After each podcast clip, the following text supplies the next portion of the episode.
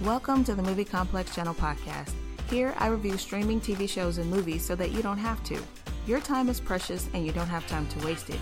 So each week, I'll review a TV show or a movie and give you a bite-sized review. Now let's jump into the review.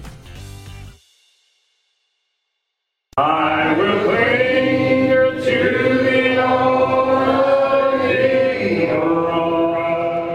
I'm so thankful she's the youth director now. I hate being in the church, coming to church every week, multiple times a week. Can you tell us why we are filming you today? Because I want to be a pop star. I had it all, but now you're gone, and it's making me sick. This is better than so many songs that other artists have put out in Choctaw and in the Oklahoma City area. Maybe you ought to cover up when you're around the younger girls. What do you mean? Late December, I don't feel so... How about you just put your knees back together again? What the hell is this supposed to be? I don't know. This business is different than you expect it to be. It requires you to put in so much energy. I can't do it anymore, Dawn. Energy you didn't even think you had.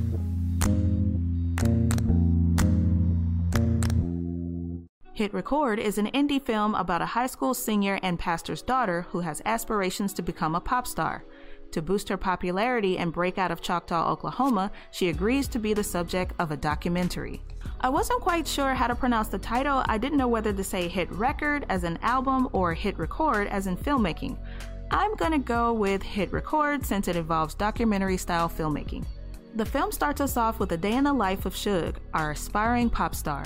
We get to know her, her family dynamic, and her aspirations to be a pop star in Choctaw, Oklahoma.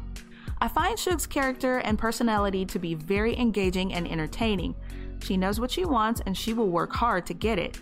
The only things standing in her way are her pastor father and their upcoming trip to Haiti, in which Suge is supposed to participate. Listening to her vocal skills in the studio, you discover that her singing is not at the pop star level. Suge appears to think her singing is way better than it really is. Although we, the audience, know her skills are subpar, Suge continues throughout the documentary doing the things that she feels could further her career. We, the audience, are waiting for reality to drop on her. I felt really bad for Suge's character. It seems like nothing ever goes right for her, and she just needs a win. Suge isn't the only character that I liked in this film. Dawn, her friend and manager, had some great scenes. Toby's character was great as well. And I kind of felt sorry for him because, you know, he's that friend that goes above and beyond for the girl he likes, but his love won't ever be reciprocated. All in all, Hit Record is a very fun time.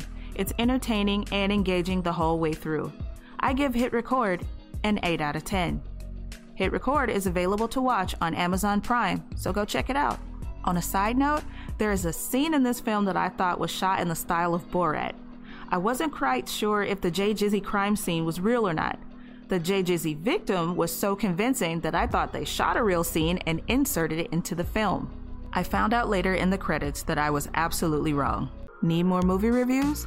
Why not check out the 321 Binge podcast, where they also review movies. If you love listening to the Bite Size Review podcast, that's super awesome, but did you know we have a YouTube channel? If you're more of a visual person, then you should definitely check it out. Just go to the YouTube search bar and type in Movie Complex Channel, or you can go to youtube.com/C4Channel/Movie Complex Channel. Thank you for listening to the Movie Complex Channel podcast. Don't forget to subscribe, download, and share episodes so that I know you enjoyed it. See you next week.